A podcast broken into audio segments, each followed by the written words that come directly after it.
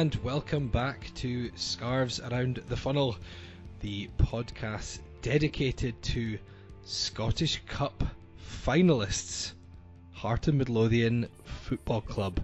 Maybe, maybe, in a little over a month we could be adding a different title to that. Um, fingers crossed, but for now, other things to talk about. Uh, I am Laurie Dunsire, joined once again by my colleague, um, my partner in crime. I, I don't know, I don't know what to call you these days. Um, Mark Donaldson. Just call me happy that we're we're through to the cup final, because this would have been a hell of a show if we'd lost. Oh, I tell you, it definitely would have got the explicit tag this week if Hearts had not prevailed against Inverness Caledonian Thistle. But they did, and we will talk about that, of course. Um, that is the main subject for this week's podcast, which is episode thirty, three zero, of Scarves Around the Funnel. They've flown by, Mark. I can't believe it. I, I honestly, I, I saved, I think, the first twelve or thirteen, and then I realised, I don't want to listen back to to what I'm going to say. What you say is fine. Um, so I've, I've deleted a lot, but I've still obviously got seven or eight saved. So when I reach the end every week of the current episode, it then reverts back to one of the early ones. So I'm finding myself from October listening to things, and it's been a journey. It's been a roller coaster, and it's not over yet. I know, it's not even from the start of the season either. Um, but it was things were going well when we started, so maybe it was our fault um, that, that things went off the rails. So we will speak about Heart of Midlothian against Inverness Caledonian Thistle in the Scottish Cup semi-final. Um, last week, Mark spoke about your Heart's dilemmas. That's when um, other plans maybe looked to interfere with Hearts games, or, or maybe you saw that Hearts games were interfering with other plans. Um, and your stories related to that, so we'll go through some of those, and finally we'll look ahead to Hearts' next game, which comes up this weekend against Rangers.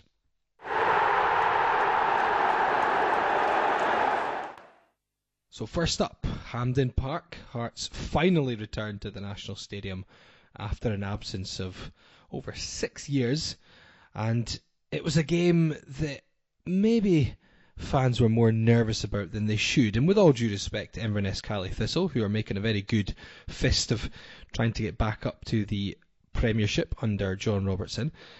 Usually, Hearts against a Championship side should be a game that the Jambos feel confident about, but it wasn't really set up that way, was it, Mark? No, and Robbo was up to his tricks before the game. Quite rightly so, saying there was no pressure on them. It was all on Hearts, as it was. And after the first half, I have to admit there were there were concerns. Um, but going into the game, I never felt I never felt like we were going to lose the game. You know how sometimes you, you kind of go into a game, you just have a bad feeling. Mm-hmm. And I honestly don't know what gave me that optimism, because we had only seen positivity in, in, in batches, just glimpses of it, forty-five against Aberdeen. Um, but apart from that, Hamilton away, um, the game against, uh, what was the, the other game? Uh, Rangers at Ibrox was, was horrible. So there wasn't exactly many things that you could think, well, surely um, Hearts will be fine here. But, but I thought they would be. But that might have changed at half-time when it was nil-nil. Interestingly, I don't know if you tracked this, but I'd looked on the Friday and Hearts were around one to two, which I actually thought was reasonably long. I thought they'd be a little shorter than that, given the given the fact that I thought people would be lumping money on Hearts and the fact it was a top flight team against a second tier team. So I thought that now, was, was that was was that to go through, or was that over ninety minutes? That was over ninety minutes. Okay. Um, okay. And I expected that to shorten before the game, but just before the game started, it was closing in on evens for Hearts to win. Honestly? Yeah, it was from one to two. About that, not about that figure. Yeah, it it wow. got very close to evens. So it suggested that a lot of people were were putting some money on Inverness. Um, which well, a one a one to two shot normally equals a six to one away team. Um, with a draw, maybe three to one. Mm-hmm. So that that's a fair bit of cash. To I mean, I don't know what Caledonian Thistle went off. Uh, if Hearts went off nearly evens. I can't actually remember, but it was just interesting because I'd had a quick look just right before the game had started, and I was quite surprised. But but anyway, I mean, I, I was similar to you. I, I went to Hampden Park, which um, was a very enjoyable, just the, the whole feeling of going to the National Stadium again for a big cup game. You know, we haven't yeah, had and ha- enough and of how that. Was it? How was it from a commentary perspective? Because it was the first time you'd been to Hampden in a working capacity. How, how did you enjoy it? Were you able to enjoy it? Were you nervous? Um, I wasn't nervous, uh, but I did enjoy it. I got the seven forty-four train from Musselburgh because there's a train that goes all the way to Ayr, which means it'll take you direct to Central. So it was actually very quiet. Um, most people who got on it who weren't at the game actually got off Um, in Glasgow, uh, in Edinburgh, to get a service to Queen Street, um, which was quicker. It was slightly quicker. It got into Queen Street about twenty-five minutes quicker than this one got to Central, but I figured to stay on the, the one that goes to Central where I'm going to be going from. So it was quite a relaxed journey. There was a couple of Hearts fans on it. Um, Davy Allen of London Hearts and the Hearts Museum. And just went straight over to Mount Florida. So I was there very early, which feels odd because, to be honest, most of the time I go to Hampden, I'm quite intoxicated because it's usually a semi-final or a final, and I'm usually going there as a fan. I heard some of that commentary at the weekend. Are you sure you weren't this week as well? No, Jimmy was Jimmy was on it, not me. Um, I tell you, later on I might have been. I was on karaoke by the time we got to late. Yeah, and, and you and you missed your train back, so I you did. Can talk about your seven forty-five, uh, forty-four from Musselburgh going there, uh, but uh, you were probably not going to talk about the train you were going to get back because you didn't get one and you spent ninety-six quid on an Uber. I know that because you sent me a drunken screenshot of how much you just paid Ahmed or Raheem or whoever um, was your was your Uber driver. I did. There you it, go. It was worth it. It was worth it. But yeah, in terms of, I mean, I was disappointed I'd actually eaten a sandwich on the train to Mount Florida because got to Hampden in big, massive open media area with cooked breakfast ready for you to serving you, you know, cooked sausage rolls and stuff as well. Didn't expect that. And I was up in the actual... Rookie mistake, son. Rookie I mistake. Know. Well... They feed you well. They feed you well in the the Jolly Roger Media Lounge um, after uh, the legendary uh, Mister Roger. Um, who, if you're, it would be those of a certain age, those forty-five plus or forty plus, that um, may remember Jim Rodger. Um, Jim Rodger was a larger than life, literally, he was huge. He was a larger than life, old school journalist who was had contacts for prime ministers, footballers, managers, everybody. They called him with stories. He didn't call, I mean, that. Some of the stories are incredible. So the, the press lounge is, is named after him. The reason that I'm, I brought that up is because first ever time I was doing a Celtic presser with Tommy Burns. Um, I was at uh, Scott F M at the time, and I didn't have a clue, so I just got there early and sat in with what I thought was the right people. But it was the journalists, the written guys, not the broadcast guys. So Tommy Burns was halfway through his first answer, and Jim Rodger's like, "Stop, Tommy! Tommy, hold on, son, Tommy, you boy." I was like, whoa, he looked at me, I was like, what? You? Who are you? So I told him in my high-pitched, balls-yet-to-drop voice, um, I'm Mark Donaldson from Scott F M, sir. And he's like, well, piss off, because this isn't for the radio. And I never got to never got to know him, and, and Tommy Burns later apologised. He said, don't, don't worry about him um, when he went on to do the radio guys. But in in all, I mean, I, I didn't know him well. I only did a few press conferences with him. Never sat in with the written guys again. But he was a larger-than-life character, and that is who the media lounge at Hampden Park is named after. That's a good story. That's a very good story. Um, in terms of where I was positioned, I was on the actual... media, the the gantry, um, which I guess is where I could I mean I could see the likes of Liam McLeod and everyone. So the view was superb. I posted it on I posted it on social media as well. So I had a terrific view which I've never had at Hampden Park before. Um, literally, I've I've I've never had a even a half decent view at Hampden Park. So it was interesting to be able to see the whole pitch really clearly and everywhere. Um, So I enjoyed it. I, I I thoroughly enjoyed the experience from start to finish. Um, obviously not the first half so much, but in terms of the team, Mark, I mean, we should probably talk about that as well. Oh yeah, there's um, a game. Uh, you wanted the same team who played against Hibs and obviously had lost the game eventually. Um, only minor change to that team, uh, which was that Aidan Keena was brought in um, at a stadium he knows very well, having played for Queen's Park last season, uh, to give Uche Ikpeazu a strike partner at times. Kind of, kind t- of, yeah. At times. Um, did Craig Levein get the team right, do you think? Well, the bottom line is that Sean Clare didn't train all week. Uh, well, he, tra- he trained part of the week. He didn't train for the full week and was deemed not not fit enough, from what I understand, having listened to the, the B B C coverage um, on Sports Scene on, on Saturday. Um, by all accounts, Sean Clare wasn't one hundred percent, so that was that was why that decision was made. Otherwise, I think we would have got our wish mm-hmm. had Sean Clare, uh, Clare been fit to, to start, because there's no doubt. I mean, Craig Levein loves him, and if Clare, Clare was fit enough, Clare would have started. He was only fit enough for a place on the bench. So, yeah, pretty much the, the, the team that we asked for, um, minus the injury. The first half, now it did have that feeling that we've had a few too many times this season, mainly in home games against sides that were expected to break down and can't. It was a little bit too pedestrian. It just didn't get going. And as, as well organised as I thought Inverness were, Um, Rob Wood clearly did his homework and tried to catch us a couple of times as well.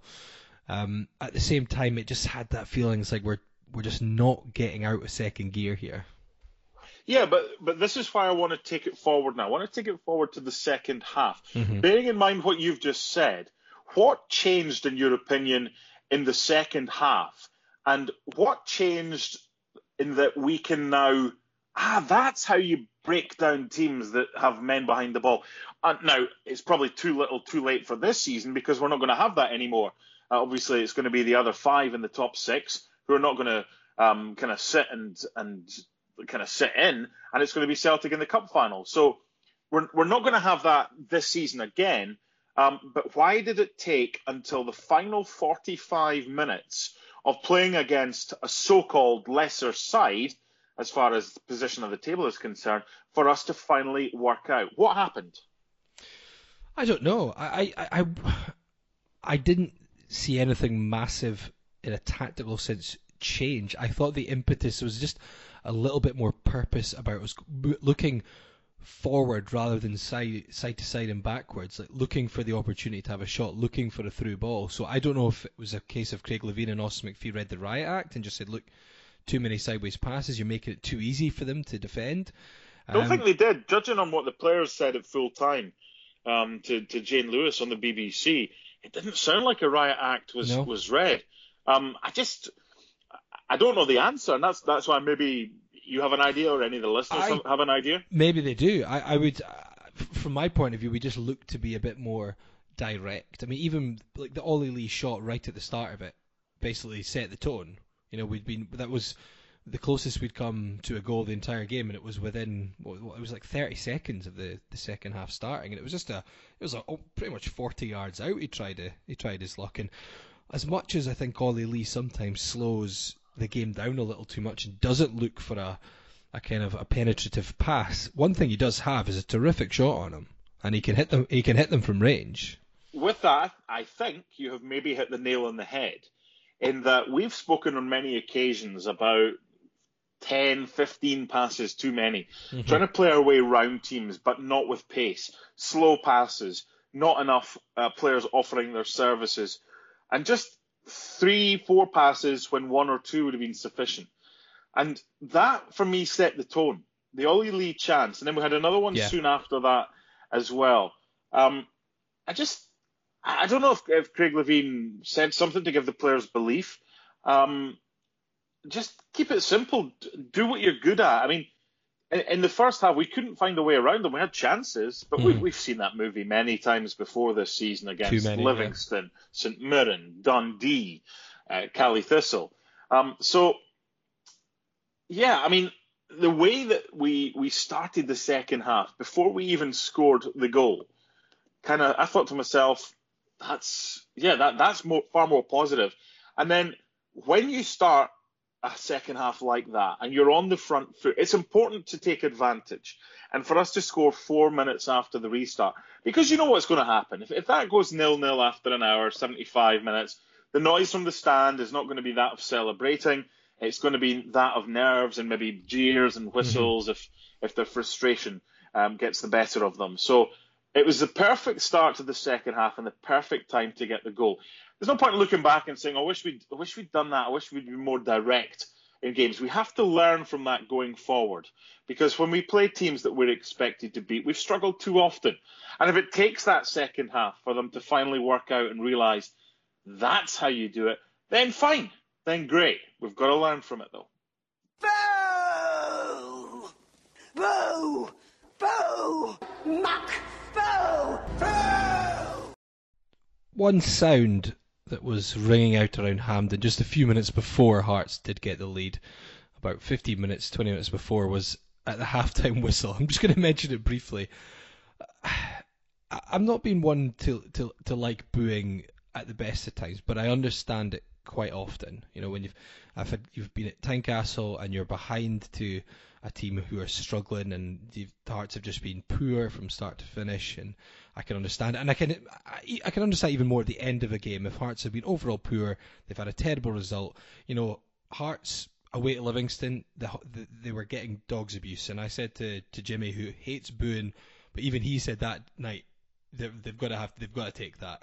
They they, they deserve the stick they're getting from the stands. But in a Scottish Cup semi-final against a well-organised Inverness team, in a half that it wasn't like Hearts were playing terribly, they just hadn't got going. It was it was a, a game that hadn't got going.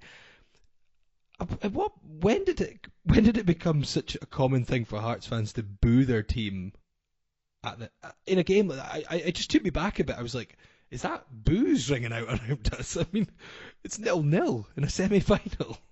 Yeah, but who was it against? It was against Inverness. I get that. I, I know. I get that. I, no, I, yeah, and I think it's a culmination of, of the past few weeks and maybe few months. There's just an, there's been an underlying frustration there. Uh, the way that we've played for, I don't know, eighty percent of those games, and I, I just think it was like, a, come on, it's it's Inverness. You're expected to beat them. You're not. And look, look just because Hearts are expected to beat them, you've got to go and earn that win as well. And it, I don't think it was for the want of trying. Um, but I was thinking a lot about this podcast and where we're going to go with it, how we're going to approach it with regards specifically to the manager, the head coach, Craig Levein. And we'll get into that as the as the, the show goes on.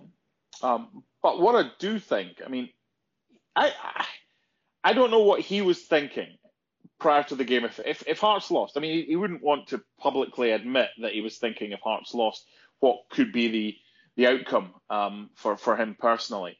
But he had to be thinking privately, look, I'm not sure if there's a way back, or he might have thought, well, I'm stubborn, I'm I'm, I'm going to keep the job. I, I, I don't know. The only person that can answer that, and he wouldn't, because he wouldn't say it in public, is, is Craig Levein. So we can only surmise.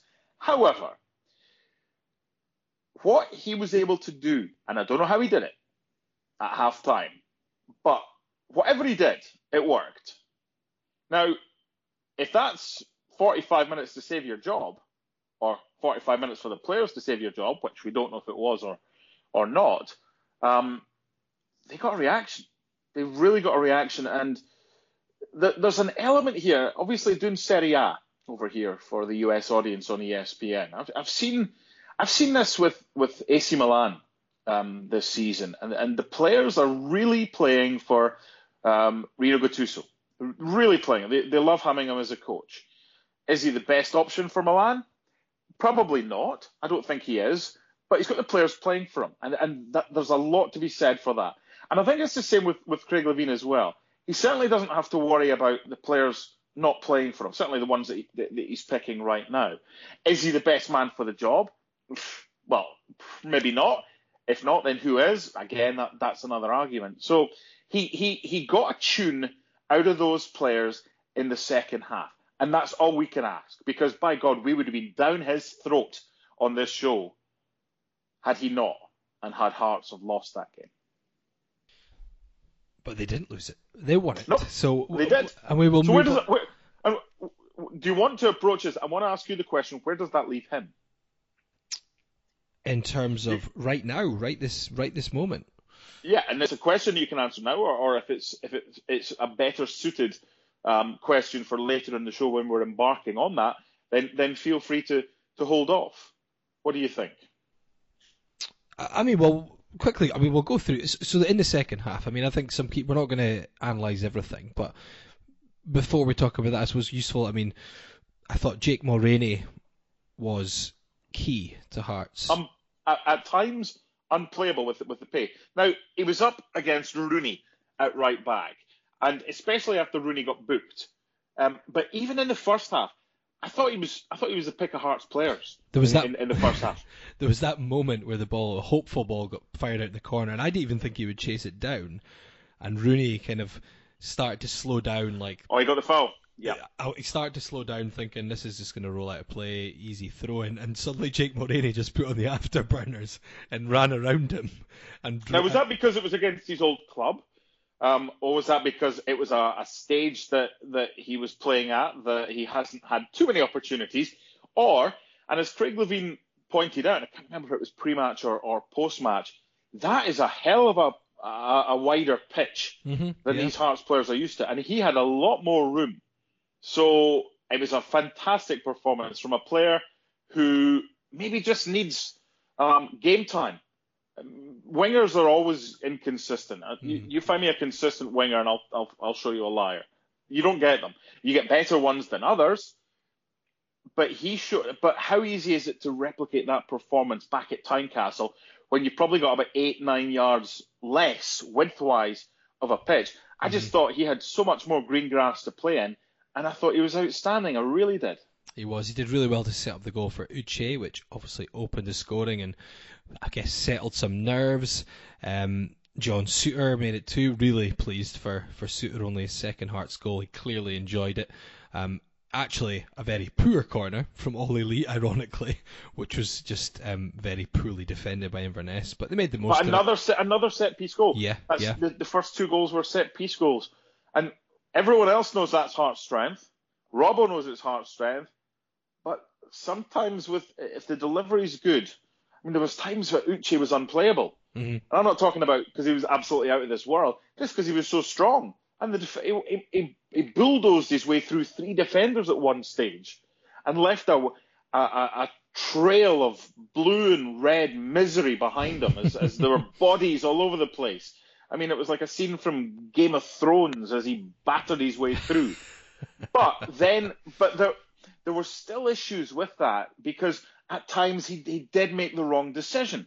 And that's why we're talking about this element of a, a, a raw player, really raw player who has certainly got a lot of really good attributes and could be could be moulded into a right asset to, to the football club. But it's awareness as well. I think there was one, Laurie, and it might have been in the first half, where... He went now, for a low shot and yeah, he had to come yeah, back. Yeah, co- correct. That was it. That's just awareness. And it's funny because um, I don't know if you follow Uche on Instagram, uh, but he's, he's he's a good follow because he he posts a lot of good stuff, fun stuff, and he he's pretty self-deprecating as well. And he seems like a, a lovely lovely lad who really appreciates um, the the chance that he's been given. So he, he put a picture after training today of of him, and uh, honestly, there were muscles on top of muscles. It was like Desperate Dan um, all those years ago in in, in the comic. And the the hashtag was simply Uche Power. And he had this this powerful kind of look, but a face that was tripping. I'm like, really ready to go with all this power. And there was there, there was a reply from Ollie Lee. He goes, that's the same face I had when you keep not passing to me. and, and and that's it. That it's just does the good part. And you could argue the hard part by getting by three and leaving leaving a trail. But then... he's so desperate for goals. There comes a time, though, where you, you've got to have awareness of what's around you. And if someone's in a better place, even though you're a striker, pass the ball to him. I think it's um, quite a good point you're making there. We, I was speaking about it and mentioned to a couple of people after the game as well that I understand the signings and what Craig Levein is trying to do with the likes of Ikpeazu. I think Ikpeazu and Mulroney are really good examples because what he's got is players with some very obvious strengths, but some very obvious flaws as well. But if you if you get someone, if you get an all-rounder who's kind of average, will do okay, it can be very hard to, I guess, maybe create a fantastic player for that. Obviously, it does happen, but I think if you find someone like Uche Ikpeazu, who is just so powerful, so big, he takes the ball in so well, and he causes so many problems, but he's got a real obvious problem with his final ball and his finishing and his heading.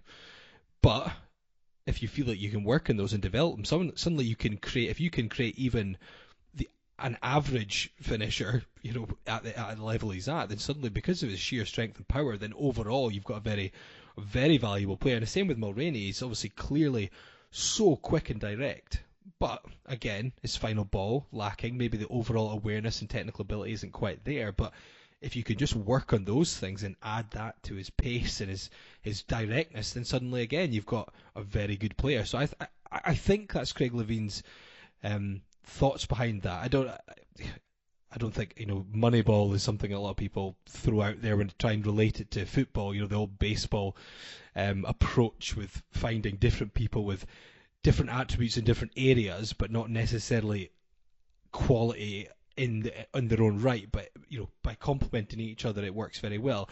Doesn't really work in football to that extent, but I can. Do, do you know what I'm saying? It's got that little feel yes. of that that you're finding pe- players with very specific qualities, and you can work on their their deficiencies and hopefully develop them like that. But you can see why Mulroney and Uche Ikpeazu could be very effective. So, so here here's the story. I'm going to take you back nearly seventeen years, mm-hmm. and Dordrecht were a, a, a struggling Dutch First Division side, and they had a, a decent striker who was tall and powerful but had flaws called Mark de Vries. And Craig Levein and his scouting network had identified him as someone that they could maybe get and work with uh, and then sell him on. And they bought him for Hearts. Um, Derby debut, four goals, um, a hero among Hearts fans, and then moved on to, to Leicester City. Uh, very, very similar. Dordrecht, now read Cambridge United. Um, yeah, that's where we got Uche from, wasn't it? Yes. Yeah. Um, and and, and who, he'll, he'll be uh, attracting glimpses um, from from others. Glimpses? Glim- Is that a word? So you know when you say a word that you, you probably know is a word, but it doesn't sound... Glimpses. Is that a word? It is. It is. I, I, I believe so. I think so. Yeah. I, I, I, yeah. Whatever. Um, but I don't know. I, I don't know what level he's capable of. I think he. I think right now Hearts is probably his level, because I don't think he's. I don't think he's good enough to play for a better team than Hearts, because he's still got flaws. Mm-hmm. But you know what? He's so desperate to improve. He'll put the hard yards in. He'll do the extra hours in the gym. I love that about him. He's he just.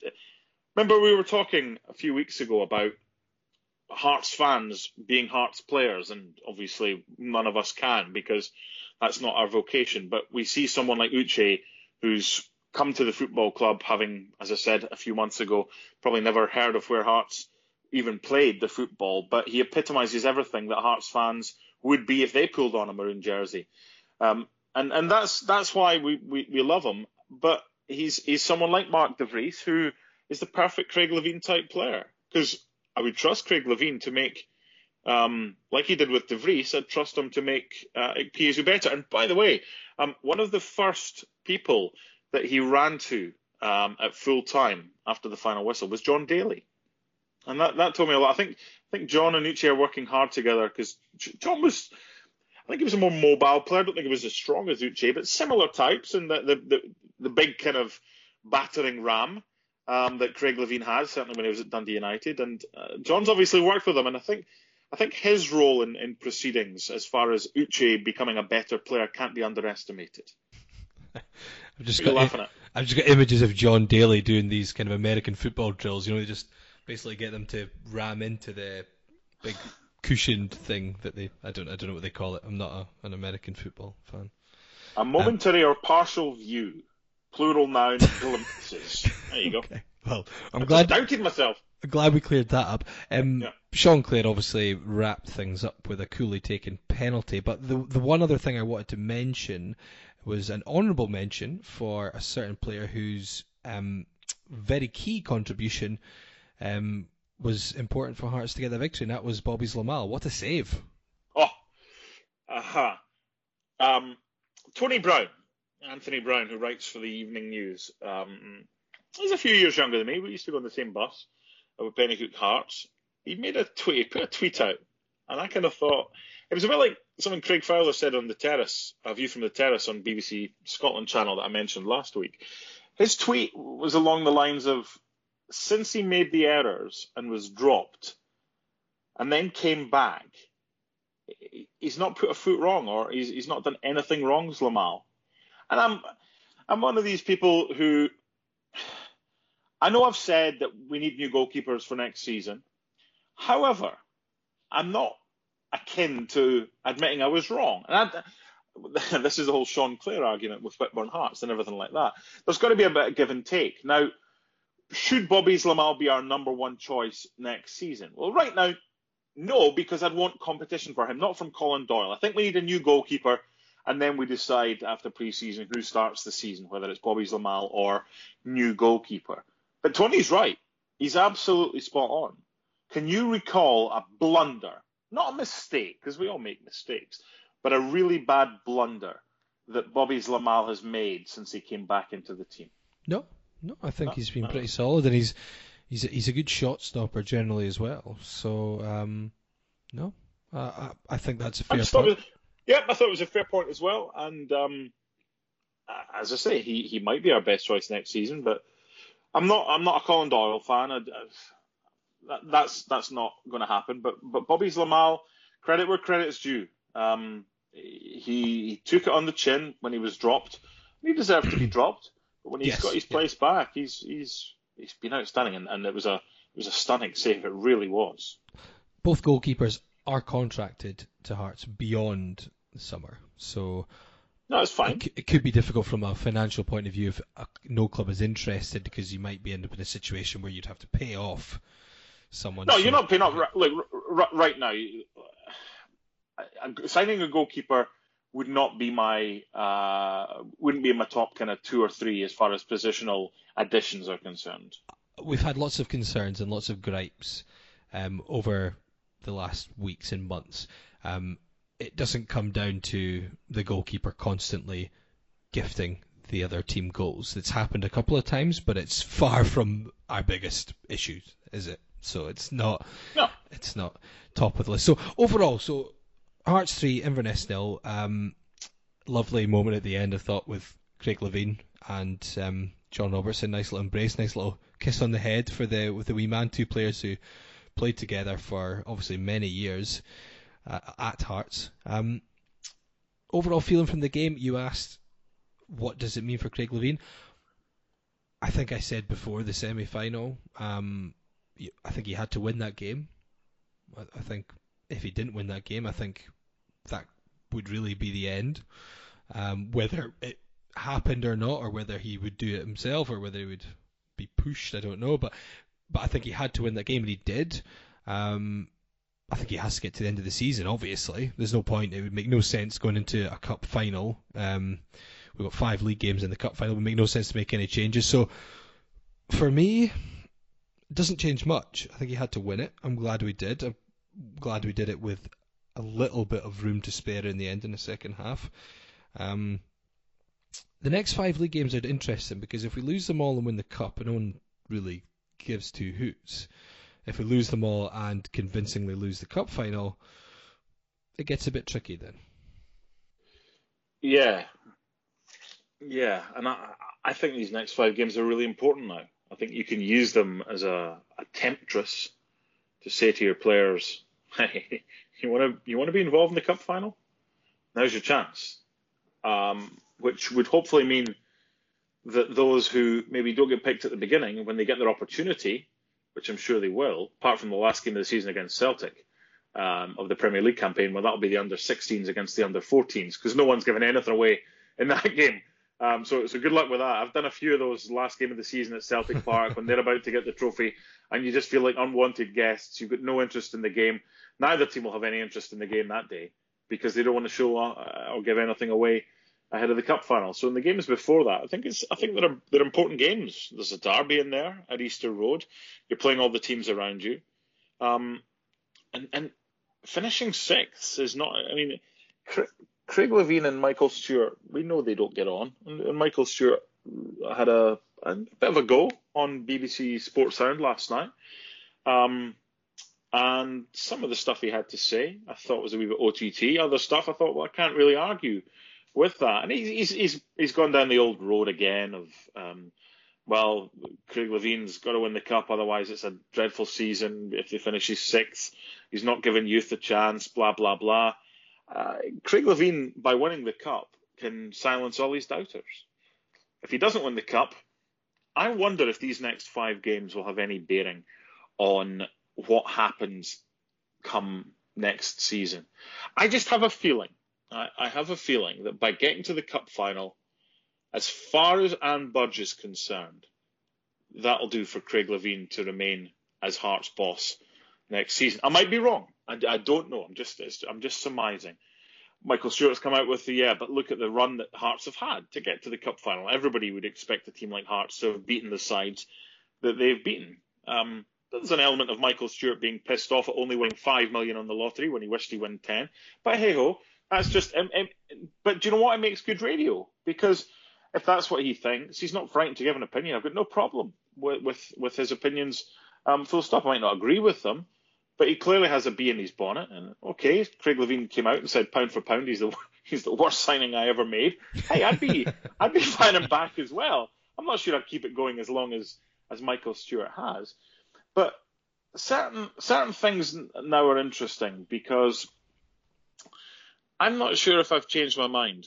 And if I don't know, how's anyone else meant to know? Because I picked a song when we were looking at songs to kind of sum up Hearts' season so far a few weeks ago. I picked a song called Patience by Take That. And I stick with that song, because I said back then, and I'll say it now, no decisions will be made, or in my opinion, can be made about next season until we know what this season has in store. As far as the cup final is the most important game, but I think the next five games, Laurie, are important as well, because I've said to you that I thought Craig Levein did well to get a response from his players at half-time. Now I want to see the response he's going to get from his players. We cannot go... There's a fifteen percent chance, I think, that we win the cup, right? Now, that's not going to deviate too much, but we cannot go into the cup final having lost these last five games. We cannot. It would make it so much harder. We have to take some sort of momentum in. That might give us a twenty percent chance instead of a fifteen percent chance. It's still doable. However, we cannot lose these next five, or maybe take a couple of points from, from the next five, because you need something to go into the cup final with. Before we get on to more football matters, uh, well, on the pitch matters, I should say, um, we are going to talk about Hearts dilemmas, which Mark brought up last week. And this is your dilemmas when it comes to big games, getting to the match and you've got something else planned, whether it's you're going to someone's wedding or it's a holiday or you've just got a shift at work that you can't change. So Mark has a dilemma, uh, which I don't think it's a dilemma that's going in the right direction at the moment, is it? Which is, of course, about the um, upcoming cup final. Yeah, yeah. Um, work, work, work, work. Final weekend of the Serie A season, and I'm not sure I'm going to get out of it. So right now, it's not looking good. I'm, I remain hopeful of getting over. Um, and it's not a case of, well, just, just say you can't do it. They they don't really have an alternative um, because everyone else is busy that weekend and whatever. Anyway, um, I, I'd love to be there. I'd love to be there, but I don't know right now. So I'm, I'm hopeful, I'm hopeful, but I have enjoyed over the last seven days or so um, hearing some of the stories about dilemmas that our listeners have, have had, because there's been, there's been some right good ones. Vicky McEwen says, last year we planned our secret wedding around the Scottish Cup final just in case either Edinburgh teams were playing. We got married on the twelfth of May when originally we'd picked the nineteenth. And it is ridiculous if people book weddings on, on, on you know, football weekends anyway, but let alone a cup final weekend. And I know um, a couple of people who got married and they deliberately scheduled it on international weekend, even like a year and a half in advance. And that's just that's just sensible. That's just good planning. Um, Angela Ballantyne says, my friend and I went to Bordeaux with her parents. Her mum pulled a sickie to go. My friend called her mum's work to say she was ill from Edinburgh Airport. She just hung up when the unattended baggage announcement went out over the tan line. Hashtag close one. Um, that is a close one. And I wonder if anyone has ever been caught. I wish I could remember the story, but I remember someone telling me about an occasion um, of someone being busted because it was a T V game and they went to the football when they were meant to be unwell. And uh, caught on, on camera. That would be that would be an amusing but also um, embarrassing way to get busted that you were pulling a fast one. Um, Stuart Moore hasn't had much luck. He says nineteen ninety-six missed cousin's wedding, not popular.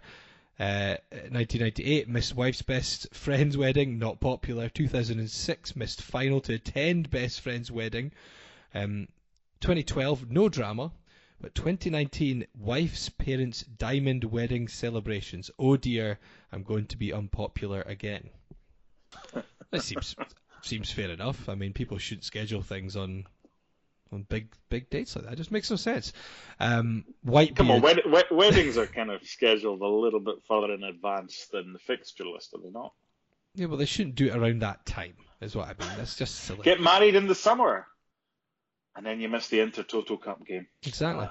Um, Whitebeard, uh, who is Stuart White on Twitter, says, my long-term partner of ten years plus, uh, her brother gets married on May the twenty-fifth, twenty nineteen. See, that's just just selfish. You can't expect people to go to weddings when you schedule it like that. Um, Robert Smith says, I get back from Tenerife at two a.m. on the twenty-fifth, a few hours sleep, and then on to Hampden we go. Have you had any where you've... You've had to schedule it and it's it's it's like that. You get in at a ridiculous time straight to the football. Yeah. Um, I was in Dubai uh, with a friend of mine on, on holiday and um, we came back. We watched Scotland, Netherlands. Remember the playoff game in two thousand three? Yes. Um, was it that we good, won at Hampden. No, it was a good one. Good we one. missed a good. We missed a good one, but we were booked to go to Amsterdam, so we flew back. We, we, we were always going to go to Amsterdam, um, but the Dubai trip. We arrived back in the morning and then flew out to Amsterdam in the afternoon. Um, yeah, wish I'd stayed another couple of days in Dubai. We got horsed. that was that was funny. We were we were with the boys from uh, that I went to school with in, in Pennycook. We went to a few of the games. Um, went to the San Siro. I think it was Walter Smith's first game in charge at least Scotland. Uh, so we did a few. Um, those kilts would have walked home themselves. They were minging. Right? We we had fun in Amsterdam. I'm not going to elaborate. Uh, we also had fun in Prague. Again, I'm not going to elaborate, especially something that has to do with a sex park. But we're not we're, we're, we're not going there. Oh, you've and told me about you, this place before. Oh, I have, and I ain't telling you on air. I just don't involve. Please don't involve the word sex and park in the title of of this um, particular podcast. But anyway, Amsterdam. Um, there was nine of us in a, a room with two single beds. Um, there was just bodies everywhere. Bodies, and we went to the game and. Um, we were all absolutely smashed, and there was ticker tape, um, which hadn't been cleared up from the Ajax game at the weekend. Um, and my, my, my pal of mine, I'll, I'll not say his name, from, from Pennycook, um, Scott Montgomery, was absolutely smashed and decided to, to not use the, the toilet, but just piss where he was standing, which was the front row of the top tier. So he pissed on his ticker tape and was just really loud and boisterous. This was before the game. We were in early um, just to make some, some noise, as Scotland fans do. And he chucked it down to the boys below, and they were all, yeah, bro! They didn't know that they had uh, they had piss-covered streamers all over their themselves. They just thought it was wet because I think it had been raining that day. Uh, honestly, just so many stories. That's one or two I can tell you. Oh, you ain't getting the rest. Not on here. Um, no, no, no. Uh, more, more innocently, um, uh, Colin Marshall's wedding anniversary is the twenty-fifth of May. So, sorry, Missus Marshall, you'll have to postpone your plans with that one. Maybe uh, Missus Marshall's a, a big jambo as well. Maybe, and, and maybe, maybe they maybe. want to spend their, their anniversary at, at, at Hampden. Um, she might be a bigger Hearts fan than her husband. th- this is very true. So hopefully See? she will enjoy her day out at Hampden. Vic Weddle says, um, nineteen ninety wife was expecting. Um, no one had tickets for Derby Easter Road. Told her I had a pager and it would be okay as she was in the Eastern, which um, is the old, must be the old Eastern Hospital. Uh, Eastern General, yeah. Eastern General. We won two one, but she held on for two weeks. Um, there you go. He had a pager, so it's good planning. Well done. Um, Davy Allen, uh, who runs the London Hearts website, says the ninety-three Scottish Cup final would have been a dilemma. The day before the semi-final, we won a trip to see Nigel Mansell in the Indy five hundred. The prize was part of Radio five's live launch celebrations. Needless to say, Hearts lost to Rangers at Celtic Park. Put paid to any choice. Um, Malk Jambo's got a story, and he's actually got a very impressive um, record off the back of this, actually. He says, was on holiday in Nice with my soon-to-be wife, fixtures out after it had been planned. Looked like missing a derby, couldn't do it, flew home a week early to witness Mark de Vries score four. Imagine if, I, if I'd missed it. Still not missed a derby, um, home or away, since nineteen eighty-three. That's incredible. That, Nin- I mean, nineteen eighty-three. You'd think there was at least one thing that would have come up. Yeah. That's, I think that's over one hundred fifty derbies that, that, that well, would have put that in jeopardy. That, that's phenomenal. So many seasons, there'll be at least four a season. Yeah. Obviously, not every year, because they wouldn't have always been in the same division. Sure, or... and they were down and we were down. And, and yeah, that's that's but incredible. Definitely um, three figures. That's, that is... If anyone can beat a kind of... A, a run, a committed run, like going to Hearts games or going to... I don't know, but I mean, obviously going to derbies, something like that, going to a, a fixture that long, I can't. Yeah, that's that's that's impressive. Could, well done, Mark. You, well done. Well done, sir. Finally, on the Hearts dilemmas, Mark Wells says he's just realised that the Pro fourteen um, rugby is uh, the final is on at Celtic Park. The Scottish Cup final is on at Hampden. This is all on the twenty-fifth of May, and his drive to Disney, Disneyland Paris. It's happening the same day as well. Whose planning is worse? Police Scotland will be pulling their hair out again. I, I hadn't realised. Is is the Pro fourteen final? Is that a lot of people go to that? I, I don't know. Yeah, that'll be a full house. That'll be a full house. That'll be a full house. Yeah. Oh. And what? that that is is that the twenty-fifth of May then? That's. Mm, put it this way: Celtic Park and Hampden Park are not too far away. Pro fourteen final twenty nineteen. Takes place Saturday, May twenty-fifth at Celtic Park in Glasgow. Oh, joy. That oh. is uh, great timing. What time's the kickoff? I don't know. Uh, doesn't say here. I'm sure I'll find it, but uh, wow. Yeah, because uh, it's probably going to be like five thirty or something like that. Oh, I don't know. It's even worse. Yeah, so there you go. Um, it depends who's in the final. Um, maybe they've already agreed um, who's who starts, but I think okay. if you were to just to if you were to cut maybe the last five minutes out of the show, I don't think anybody would miss this ramblings. So, there you go. Kick-off time. Uh, no idea. There you go. Okay, we'll figure it out. Anyway, moving on. Before we go, we we've taken up um, enough enough time rambling this week already. Um, so we will talk very briefly about Heart of Midlothian against Rangers, which comes up in the Scottish Premiership this Saturday lunchtime. Another nice early kick-off for the Jambos. Um, and with fifteen points to play for, Hearts are now eight behind Killie and Aberdeen. So it kind of looks, Mark, like a European place through the league is out of our reach, would I say, or am I being pessimistic? You're being pessimistic. I think it okay. is, but I, I think there's there, there's hope. I mean, if we can't get ourselves up for these last five games of the season with a Scottish Cup final uh, and places up for grabs, then what's the point? I think the, the players oh, have I mean, to. I think, not, yeah. No, I know what you're saying. I think there's I'm not saying there's nothing to play now. for at all, but I mean, just no, those those third and fourth places look a little yeah, bit. Yeah, they, they do. They they do. Let, let me kind of turn that question round a little bit. Mm-hmm. And ask you, in your opinion, how many of Craig Levein's starting eleven right now do you think he has in his head, assuming that Stephen Naismith is one of those, and he's available for selection. How many do you think um, he has in his head? And more importantly, how many spots do you think are up for grabs? I think at least seven, possibly... No, in fact, I think eight of his eleven he'll have in his head right now.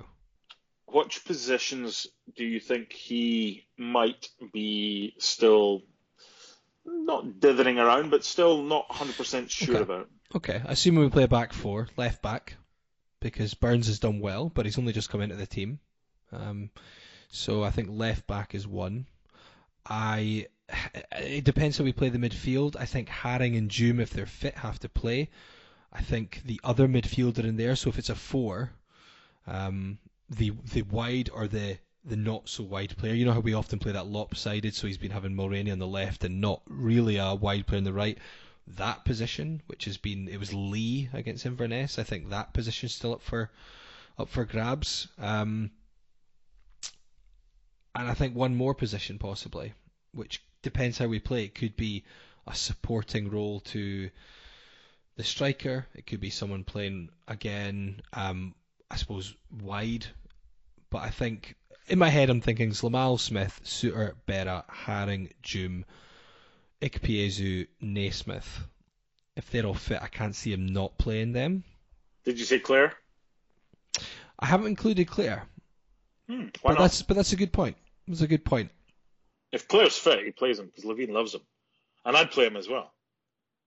I don't think there's, ma- yeah, I don't think there's many spots up for grabs. No, I don't but think so. You're, you're not, you're not telling the players that. You can imagine them walking into the change room prior to the Rangers game. Right, there's eight of you. You're guaranteed to play in the cup final. There's three spots up for grabs. That, that ain't going to happen. No, that ain't going to happen. I, I just want to see something, Laurie. I want to see something from the Rangers game because. I was, I probably, both of us probably said the same prior to the game at Ibrox. We've got to make Tynecastle count.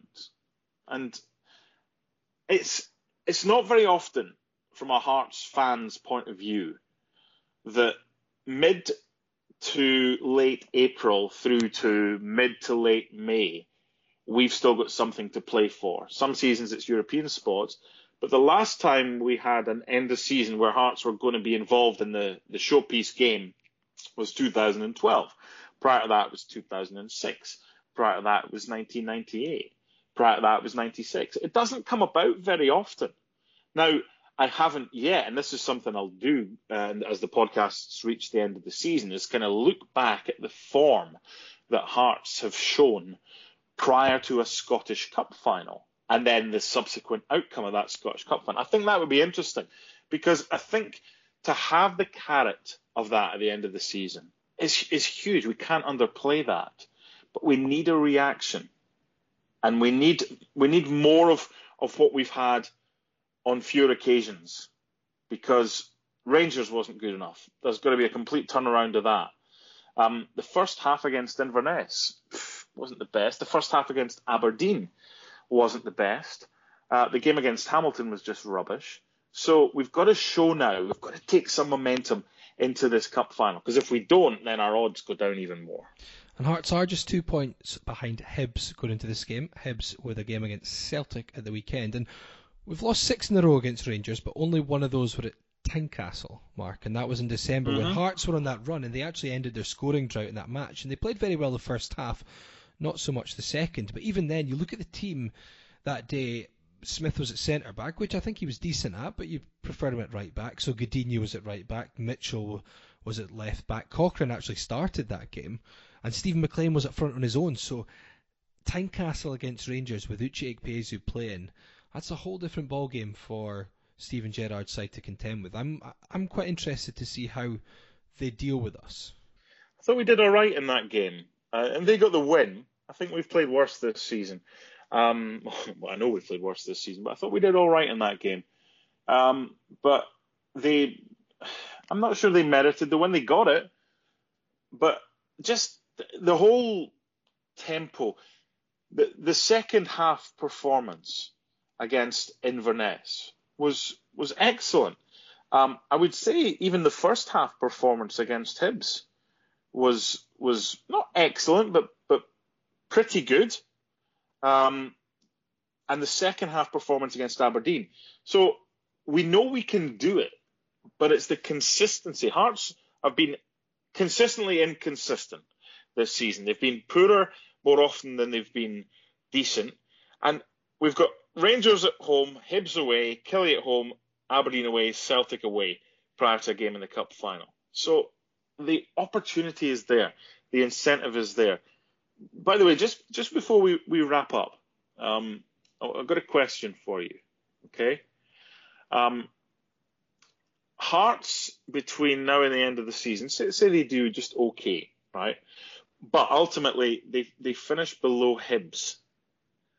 Um, does it matter, do you think, if they win the Cup, whether Craig Levein stays or not? Do you, as, in the in the eyes of the Hearts supporters, if the, the the kind of positioning here between finishing the finishing in the league below Hibernian, yet winning the Cup, where do you think the majority of Hearts fans will be with regards to the future of the manager if if that happens? Because I will say right now, if that happens, we finish below Hibs, but we win the Cup. For me, it doesn't matter that we finish below Hibs because we've won the Cup, and mm-hmm. I'd have yeah. Levein, I'd have I'd have Levein staying. But that, that that's that's for me right now, and I'm sure I'll have a different um, thing. If Hearts win the Cup, there is no chance, by the way, that he'll lose his job. No, not a hope, unless he decides, you know what, I want Robbo to come in and I'll go back upstairs. It'll be his doing. Yeah, I and, agree. Yeah. Okay, so for for me, where Hearts finish in the league and what Hearts do between now and the end of the season becomes immaterial if Hearts win the Cup and Levein goes nowhere. But I don't know what every other Hearts fan will think about that. First of all, what do you think about that? Undecided. Okay. I don't. I don't think we'll ever be bad, like dreadful under a Craig Levein, as in, you know, to the point where we're struggling down the wrong end of the table. Um, I know some people say the football could be dreadful, but I think he'll always have us, have us a reasonably well set up team and win enough points. Um, but my concern is I don't know if we'll ever progress, but I would like him to. I'd like him to prove me wrong, and I think if he wins the Cup, part of me thinks, well, you've earned your right to, to prove me and, and many others wrong, that you can make us a more attractive and progressive team and, and obviously build for the future, because winning the Cup, he would get away with a mid-table finish. But I think next season would be telling, because that would be two mid-table finishes in a row. And I know he didn't start last season, but he effectively did. He had most of the season. Um, so, yeah, it's a difficult one. Yeah, but I, I think if Hearts win the Cup this year, I think that's their biggest achievement since nineteen ninety-eight because of who they're going to have to beat in the final. Mm-hmm. Now, yeah. Gretna, we, we won. We, we should have beaten them anyway, but we, we, we won. Um, Hibs in two thousand twelve, we'd beaten them all four games prior to that, that season. So we won. Um, I, I, I think I think it doesn't matter who we've beaten in the road to the final if we beat Celtic, because for me that's a huge achievement. Well, and they they just wipe the floor with everyone in every competition at the moment. So to stop the the treble treble, you would hope that there'd be a large a large portion of neutrals would be um, even quietly hoping Hearts can pull one off. Maybe I do, I, maybe I, not I, so I much in one one half of Edinburgh, but I'd, I'd take that, Laurie. Do you know what? What is Hearts' best chance of success every season? It's it's Cup. It's the Scottish Cup. It's, yeah. not, it's not even the League Cup because we've not won that since um, I think it was Norrie Davidson, uh, nineteen sixty-two against mm-hmm. Kilmarnock. So Hearts winning the Cup is what it's all about ultimately. And listening to Gary Locke and his wonderful interview with Cy Ferry, uh, the podcast and the, the the video as well. I've just finished that and. To see what it meant to Gary as a, a Hearts fan and his pals sleeping on the pitch after ninety-eight and what it meant to me as a Hearts fan when I never thought like Gary that our team would, we'd ever see them win a trophy. The Scottish Cup for us is, is ultimately the holy grail because we're not going to win the league. So this is what we set out to do. And if we're going to finish sixth, but we're going to win the Cup, if Craig Levein can find a way to ultimately be a Cup manager, do you know what? I'm, I'm happy with that. I'm not going to get silky soccer or silky football, and, and and that's fine. I just It's for me, Laurie, it's the whole, this is the whole element of this podcast and what it should be about. It's the whole be careful what you wish for, right? Alan Kirbishley, Charlton, two thousand five, two thousand six. Charlton were punching above their weight, but the fans had become restless. Another mid-table finish in the Premier League. Come on, this is getting boring. We're better than that. No, you're not. You're punching above your weight. You're Charlton Athletic. You might not even deserve to be in the top flight, but you are. And it's the complacency. It's the whole, oh, we're not doing anything in mid-table. We never win anything. Look at them now and look where, where they, they've been in, in the years to come. Now, Charlton were punching above their weight. This is the this is the, the, the comparison, yet the difference. Hearts right now are not punching above their weight. Punching below. However, they are. They are. But there is still that element of be careful what you wish for.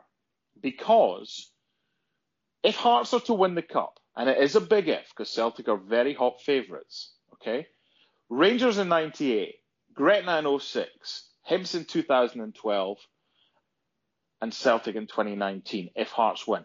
That's four trophies that I never thought we would see one of prior to the Cup final in May ninety-eight. So I think that's a pretty good return. When you consider, and this is where we need a bit of perspective in here. So we've already had the be careful what you wish for, uh, even although we are punching below our weight with wages and everything like that.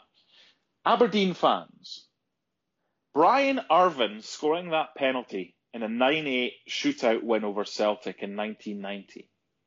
They've seen their team lift a League Cup against Inverness. They've not seen their team lift a Scottish Cup.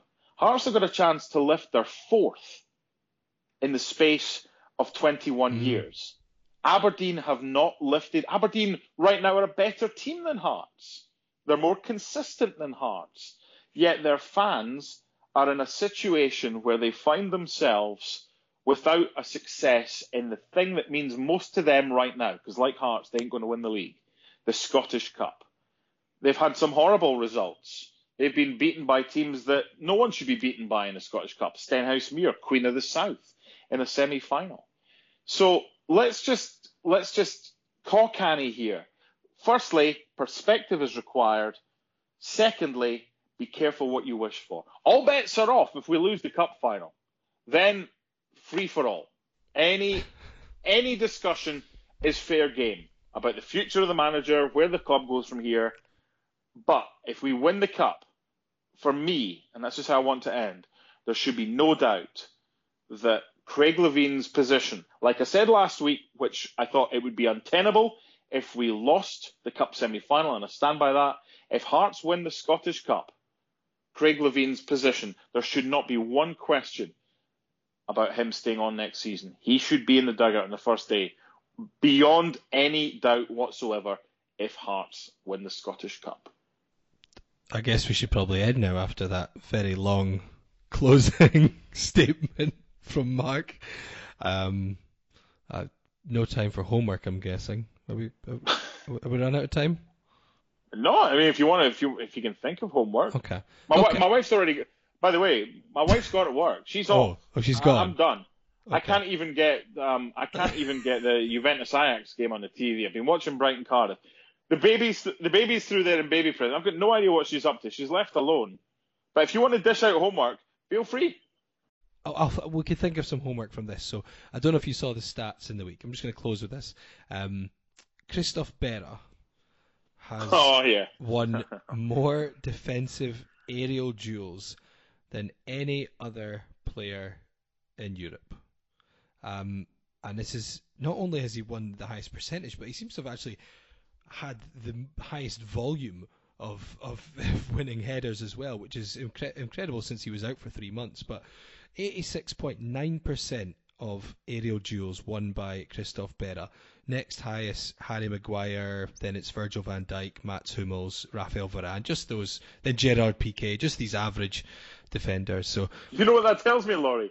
It tells me that too too much of the opposition um, too much time is being spent in our area with the ball. I or I, I thought you were going to say that there's a lot of long balls in Scottish football, but even it was impressive as well the fact that um, two hundred thirty-three headers he's won in defensive duels, and then you look at Van Dijk, who's who's in, in a league where people will play it direct as well. one hundred fifty-three, ninety-three by Harry Maguire. That is that is incredible. I mean, say what you want, and we know Christoph Berra has struggled with the ball at his feet, even more so since his injury, and he's not being quite himself. But that is pretty phenomenal, even though you consider he's playing in one of the the, the, the not the non-top leagues, to say the least. Yeah, I mean, I don't I don't think you're going to get a defender from a top team featuring no. uh, highly that, higher than than Christoph Berra, because Virgil van Dijk. How much time is the ball spent in the Liverpool box when they're doing most of the attacking, especially at Anfield? But having brought that up, I assume you now have homework based on that.